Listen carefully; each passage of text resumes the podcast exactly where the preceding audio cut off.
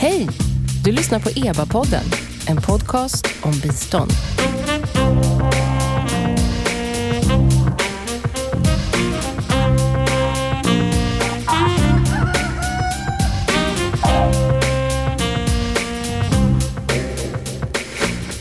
Välkomna till EBA-podden. Jag heter Nina Solomin och den här podcasten ges ut av Expertgruppen för biståndsanalys.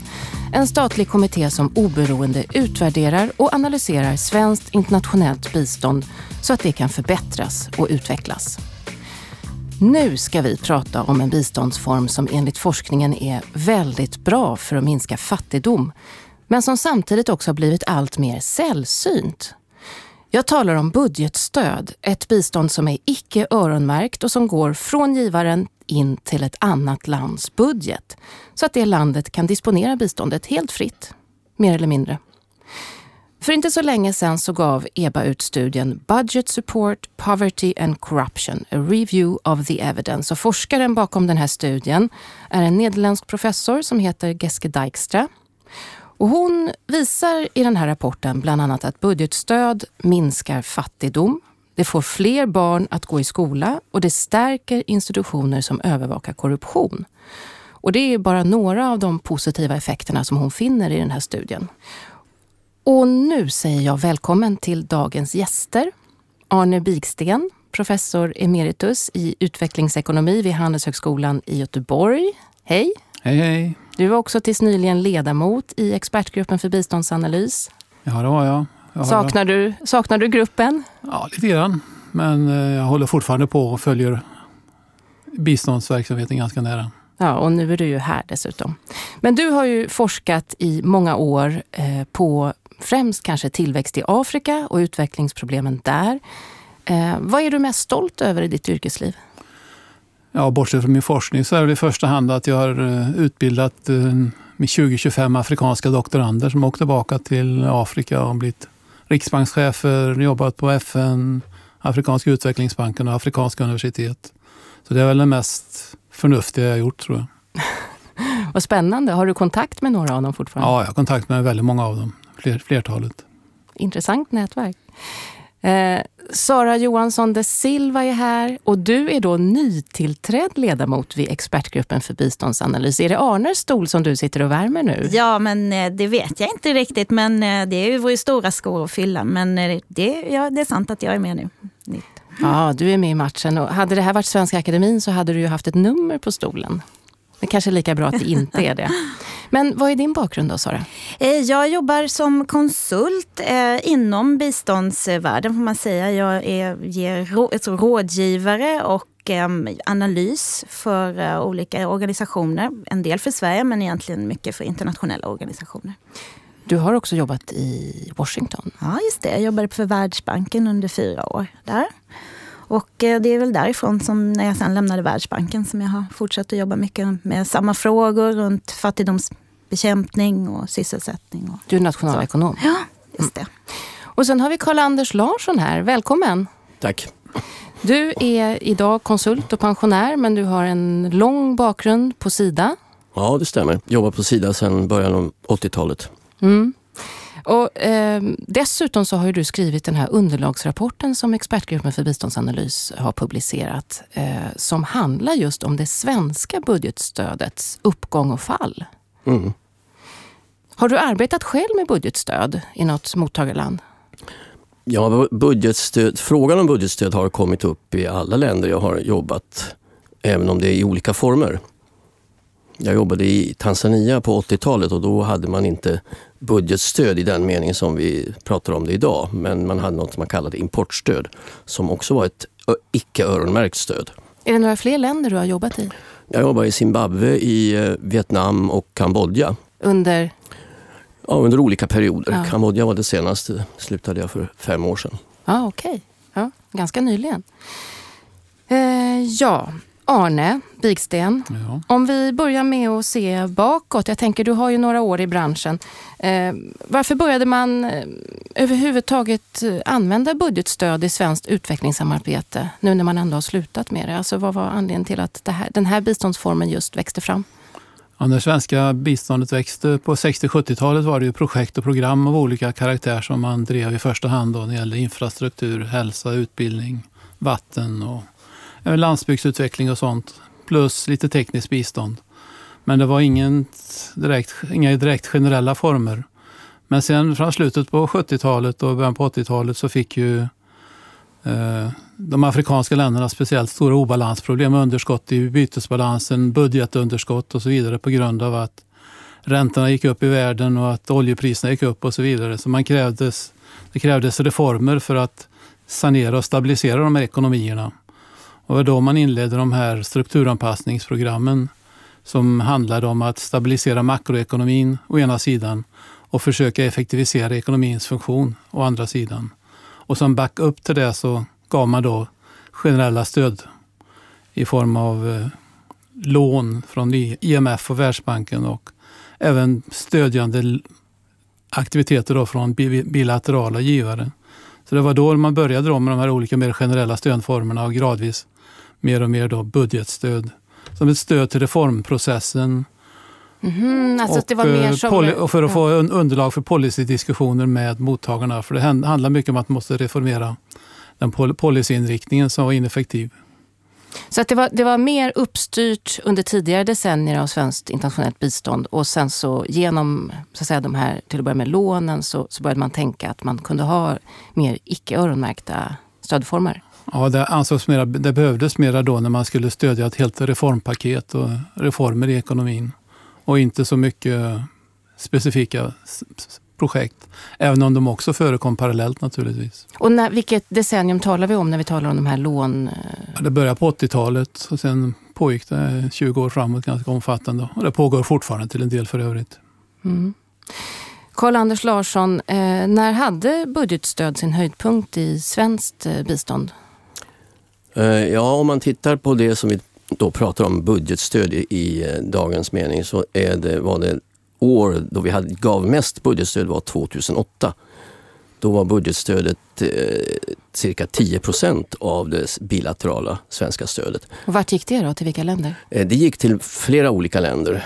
Eh, ganska många länder, det var cirka 10 olika länder vid det, det, den tiden. Den viktigaste var Tanzania och Mosambik. Det pikade 2008 men, men alltså när börjar så att säga, man använda den här, den här biståndsformen att man liksom ger till ett lands budget? Rakt in? Ja, alltså det, som Arne pratade om här, vi gav ju stöd i andra former. Vi kallade det för betalningsbalansstöd och det var stöd till skuldlättnader och importstöd som jag sa. Allt det där var ju egentligen samma typ av stöd. Det var, in, det var inte projekt. Ehm, termen budgetstöd kom så småningom när fokus kom mera på att det här var ett bidrag till statens budget. Och det var väl kan man säga i slutet av 90-talet och under, framförallt under 2000-talet. Ända upp till eh, 2013 kan man säga. Då började minskade det kraftigt och från 2016 har vi inte gett något budgetstöd. Okej, okay, men varför inte det? Ja, det är en bra fråga som, som jag försöker besvara i den här rapporten. Det finns flera skäl naturligtvis. Eh, jag skulle säga att det viktigaste skälet är egentligen att hela biståndstänkandet har förändrats ganska mycket eh, på de senaste åren. Vi hade ju någonting som, som diskuterades väldigt mycket eh, i början av 2000-talet. Det är så man kallade biståndseffektivitet.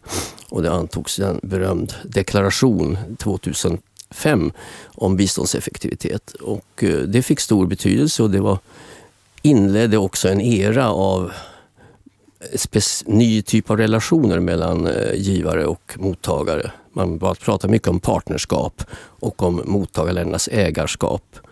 Och stöd till staten i länderna och till budgetarna fick ju stor betydelse då. Och budgetstödet blev en naturlig del av det här. Och det fanns mycket annat i den här biståndseffektiviteten också som passade speciellt för budgetstöd. Eh, genom att det var ett, ett, ett obundet stöd eh, inte, inte länkat till några speciella eh, aktiviteter utan eh, fritt användbart och mera länkat till eh, en dialog med mottagarländerna om större frågor om, just reformprogrammen och fattigdomsbekämpning och även kom mycket frågor om mänskliga rättigheter och demokrati in i det här. Och det där hade sin höjdpunkt under to, ja, fram till 2010 skulle jag säga och har sen blivit mindre och mindre eh, betydelsefullt. Och det gäller inte bara Sverige, det gäller alla givare. Och eh, ja, orsakerna det är flera stycken. Jag skulle säga det viktigaste är väl att förtroendet för eh, mottagarländernas regimer och stater har minskat hos givarna allmänt sett. Eh, om det är rätt eller fel kan man diskutera. Det finns goda orsaker men, men en del eh, kan man också fundera om det verkligen är motiverat därför att länderna har fortsatt att genomföra sådana här reformer, eh, när det gäller ekonomiska reformer speciellt, hela tiden.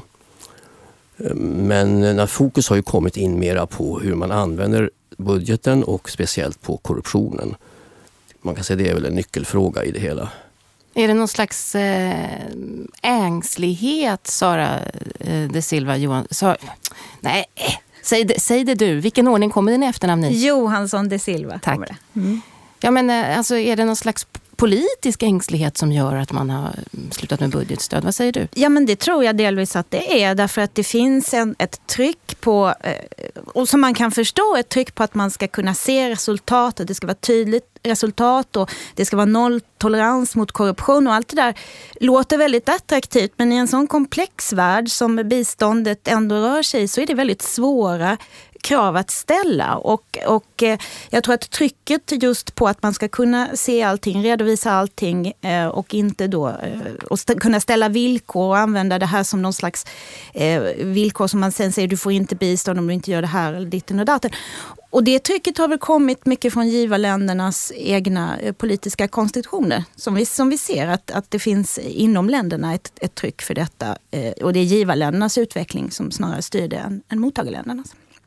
Men Arne, det här med att budgetstöd ger så entydigt positiva effekter på fattigdomsminskning till exempel. Alltså det är ju toppresultat egentligen. Det är konstigt att man inte använder biståndsformen. Eller är det så att budgetstöd bara ges till länder som ändå skulle haft positiva resultat?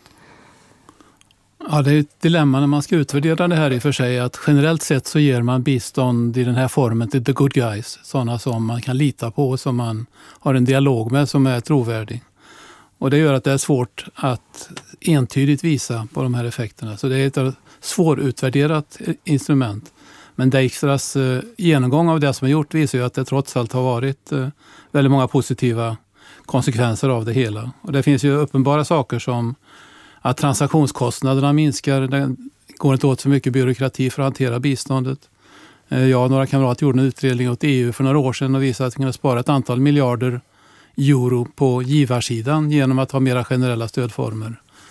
Och sen på mottagarsidan ökar ju också kostnaderna om man har mera projekt än generella inflöden. Då får statsapparaten i Tanzania för, uh, eh, hantera kanske 4 000 projekt, rapportera resultat och uppföljningar till massa olika givare med olika idéer om vad som ska rapporteras.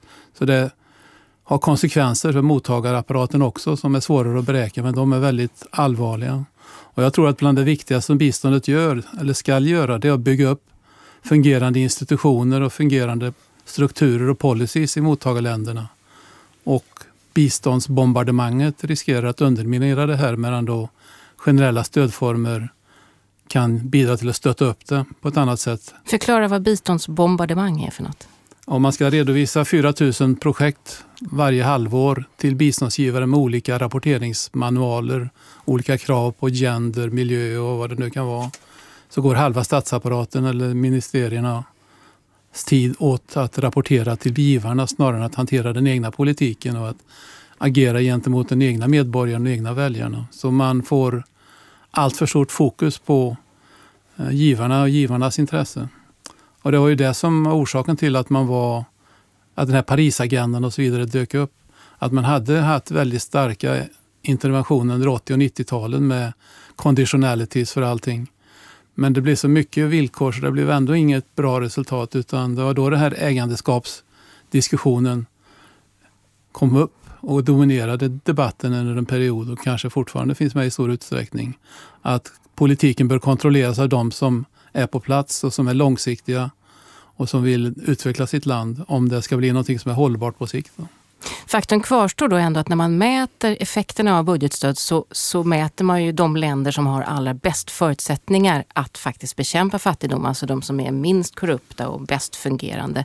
Sara Johansson de Silva, vilken typ av eh, länder kvalar in egentligen? Finns det några liksom, eh, förutsättningar? Ja, nej men det, det skriver ju både Karl-Anders och, och den andra rapportförfattaren väldigt tydligt tycker jag. Att man, man, det finns några minimikrav som man måste ställa för att det här ska, ska ha möjlighet att fungera. Och, och den första är ju att man har förtroende för den allmänna ekonomiska politiken i stort. Och för att det finns en fattigdomsstrategi, inte bara på papper, men att det finns en vilja att, att genomföra den här. Och sen att man har någorlunda fungerande, inte perfekta, men någorlunda fungerande institutioner för att förvalta den här typen av stöd. Så det behöver finnas en budget och det behöver finnas mekanismer för att budgeten betalar ut det den ska till den den ska. Mer eller mindre. Vi kan inte heller kräva perfekta system för då behövs antagligen inte biståndet skulle jag säga. Och, och det finns ju ganska stort eh, eh motivation att man ska koppla just den här typen av bistånd till kapacitetsuppbyggnaden för institutioner också. Så det är väl det är det. Och det finner ju Dijkstra också i sin studie att det faktiskt har fungerat. Karl-Anders ehm, Larsson, eh, budgetstödet är ju fritt men som du nämnde tidigare så åtföljs det just av en, av en dialog. Då. Kan du berätta lite, kanske utifrån, jag vet inte, har du själv varit i situationer där du har fört en, här, en sån här så kallad dialog med ett mottagarland? Hur kan en sån dialog se ut? Ja, den förs ju ofta då på högsta nivå med eh, finansministeriet. Det har jag varit med om i, i många sammanhang. Eh, den har ju inte bara med budgetstödet att göra, men, men det har blivit det så ett litet problem att budgetstödet har kommit i fokus för alla känsliga frågor, till exempel politiska frågor. Eh, så att det har blivit ett verktyg för givarna att belöna eller bestraffa länder för saker som egentligen inte har med budgetstödet i sig att göra. Utan det kan vara korruptionsskandaler, ofta är det så. Då drar man in budgetstödet. Men korruptionen har inte varit i budgetstödet utan det har varit i projekten. Vänta, hur menar du då? Det där förstår inte jag. Det är väl, man ger ju en, en summa pengar och sen så går det ut till olika projekt, eller? Mm. Ja, vi har ju en, en, eh, total volym till varje land och den fördelas ju på olika projekt och på, eh, ibland då på budgetstöd också och programstöd av andra former. Ehm, men ehm, när man agerar och, som det har varit till exempel under senare år, speciellt då när man har stoppat budgetstödet under vissa perioder till många länder och, och dragit ner det som, som vi sa, idag är det inget alls. Det har varit på grund av speciella händelser, antingen något politiskt beslut eh, eller också någon korruptionsfall. Men, an, men det verktyg man använder är direkt stoppa budgetstödet. Ja. Mm. Och även har vi gjort eh, motsatsen när vi började stöd i vissa länder som Mali, Burkina Faso till exempel. Där vi inte hade någon erfarenhet. Då startar man med väldigt stor andel budgetstöd. Vilket jag skulle säga var precis tvärtom egentligen vad man borde göra för att man bör, budgetstöd bör man ge när man känner väl till situationen i landet och kan, kan bedöma verkligen om det finns förutsättningar. Men det har helt enkelt blivit ett stöd som är ganska enkelt att både Eh, börja och sluta. Men vilka, eh, Arne, jag tänker att för en, en oinsatt, eller oinsatt, eh, jag menar inte det nedsättande alls, men för en inte lika specialiserad allmänhet då, i just biståndsfrågan som till exempel dina kunskaper, så kan det ju förefalla som att bara ge bort en hel massa pengar som man inte styr och som man inte har kontroll över. Det, det kan ju förefalla som att det skulle också kunna nästan leda kanske till korruption, för det är ju ingen som har koll på de där pengarna. Eh, vad säger du om det? Ja, frågan är om man har mer eller mindre koll på dem jämfört med det man gör i projektform. så att säga. Och Dijkstras diskussion i varje fall förefaller inte som en systematisk skillnad i graden av kontroll. Och en viktig konsekvens, en viktig ambition av bistånd som jag har sagt, är ju att det ska bygga upp institutioner. Och det här bidrar till att bygga upp institutioner som ökar kontrollen av offentliga medel som eh, Riksrevisionen och så vidare. Så jag anser att eh, det är inte nödvändigtvis sämre kontroll på de här pengarna. Men det är sämre ur den synvinkeln att om Sverige ger budgetstöd tillsammans med fem andra länder så är det ju en liten del av en del av budgeten som Sveriges pengar går till. Så det går inte att identifiera exakt var ja. de svenska pengarna har hamnat. Så det går inte att resultatredovisa lika tydligt att exakt de svenska pengarna gick hit utan det är mer då att biståndet i stort till budgeten hade de här effekterna. Sara Johansson de Silva, är det så att den här ökade fokuset på eh, MR och, eh, och demokratifrågor till exempel, att, att det gör att budgetstöd på något, eller den här typen av icke öronmärkta eh, stöd eh, som är bilaterala, att det på något sätt blir daterat. Att det, det funkar inte när man har så höga krav på på um, värdegrunder. Ja, jag, ty jag, tycker att eh, Dijkstra också säger det väldigt bra. Man säger att man, det finns två mål plötsligt med ett instrument och att det är problematiskt för vilket av de målen ska man då uppfylla? Och det ser vi i andra länder som har två mål, till exempel med plötsligt att främja handel samtidigt som utveckling. Och vilket av de målen är det då som ska, som ska gälla? Så det tror jag är en stor del av problematiken, att man inte bestämmer vilket som är, om det nu är fattigdomsbekämpning som är det primära i det här fallet, då är, det, då är det här ett bra instrument och man får använda, vad jag förstår, eh, andra instrument då när man ska främja demokrati och mänskliga rättigheter. Att det är inte är ett, ett perfekt instrument för det. Ja, men vad säger ni då om, om budgetstödets framtid i, i svenskt utvecklingssamarbete? Sara, vill du börja? Ja, nej, men det finns ju anledning att absolut att ta upp det på agendan. Så finns det kanske två eh, brasklappar till det hela. Och det, det första är ju att vi är ganska, vi har precis talat om vilka krav man ställer på de här länderna och vi ger ganska mycket bistånd till bräckliga stater, till rejält bräckliga stater. Och det gör ju då att vi kanske inte kan förvänta oss att budgetstöd ska fungera i alla de här sammanhangen. Så en jättestor ökning eh, av den anledningen kanske man inte kan vänta sig. Och sen finns ju den andra brasklappen och det är att vi har sett att den här processen drivs kanske inte nödvändigtvis av, av biståndseffektivitetshänsyn utan av en, en, eh, andra processer som har att göra med just att man vill se resultat och kunna mäta dem och, eh, och ha en annan inställning till risk. Och det måste ju också bestämma naturligtvis vad, vad vi ser. Det faktum att det finns anledning att, att titta över det här igen är ju tydligt tycker jag. Mm. Arne?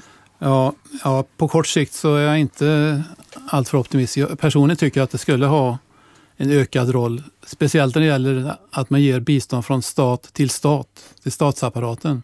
Men sen har ju biståndet mycket, mycket mer diversifierat nu och det har ganska många nya former och där är det mindre Eh, relevant möjligen.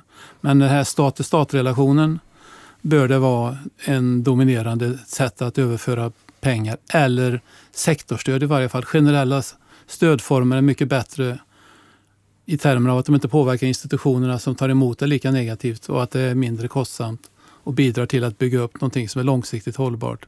Så det är den ena dimensionen av det hela. Eh, men annars är det som Sara säger lite grann här att på sikt, tror jag, på tio års sikt, så kommer väldigt mycket av biståndet gå till de verkligt fattigaste, alla fattigaste länderna. Vi kommer att lämna de här som har lyckats lite bättre och ha andra typer av samarbete med dem. Och då blir det mer problematiskt igen. Så det är en avvägning där. Och dessutom har vi det här med att vi har många väldigt specifika mål. Och vi har ju 169 SDG till exempel som vi ska försöka uppnå. Och det är också problematiskt då med hjälp av den här typen av bistånd. Eh, Karl-Anders Larsson, jag måste bara, eh, visst stämmer det väl att vi har ju fortfarande, Sverige har väl olika former av, mm. av icke öronmärkt stöd ja. till andra länder ja. i sitt utvecklingssamarbete fortfarande. Det är ja. inte som att budgetstöd var det enda formen. Nej, man måste göra klart här att vi pratar här mest om det så kallade allmänna budgetstödet, alltså det som är ett allmänt stöd till hela budgeten. Men mer och mer har, vi, har det budgetstödet kommit i form av sek sektorbudgetstöd. Och det är i princip i rent tekniskt samma sak, för det går också in i budgeten. Men det är kopplat till dialog och uppföljning av en viss sektor, till exempel utbildning eller hälsovård. Ehm, och det, så jag tror, om framtiden för budgetstödet, jag tror inte allmänna budgetstödet kommer, att, kommer tillbaka inom den närmaste tiden. Däremot tror jag vi kommer att fortsätta med olika former av sektorstöd. Mm. Det var jättespännande att prata med er tycker jag. Eh, men eh, det här var faktiskt eh, slutet på det här samtalet. Jag vill tacka Karl-Anders Larsson, konsult tidigare på Sida många år. Arne Biksten, nestor inom utvecklingsekonomi vid Göteborgs handelshögskola. Och Sara Johansson de Silva, ny EBA-ledamot och konsult. Karl-Anders Larssons underlagsrapport om svenskt budgetstöds uppgång och fall kan laddas ner på EBAs hemsida www.eba.se. Och samma sak gäller förstås Geske Dijkstras rapport om budgetstöd och den hittar man på samma hemsida plus en massa annat göttigt. Och man kan även se seminariet som handlade om just det allmänna budgetstödet där eh, Dijkstra var med bland annat. Ja, då är det bara tuppen kvar. Ni hör den i slutet. Jag heter Nina Solomin. Vi hörs.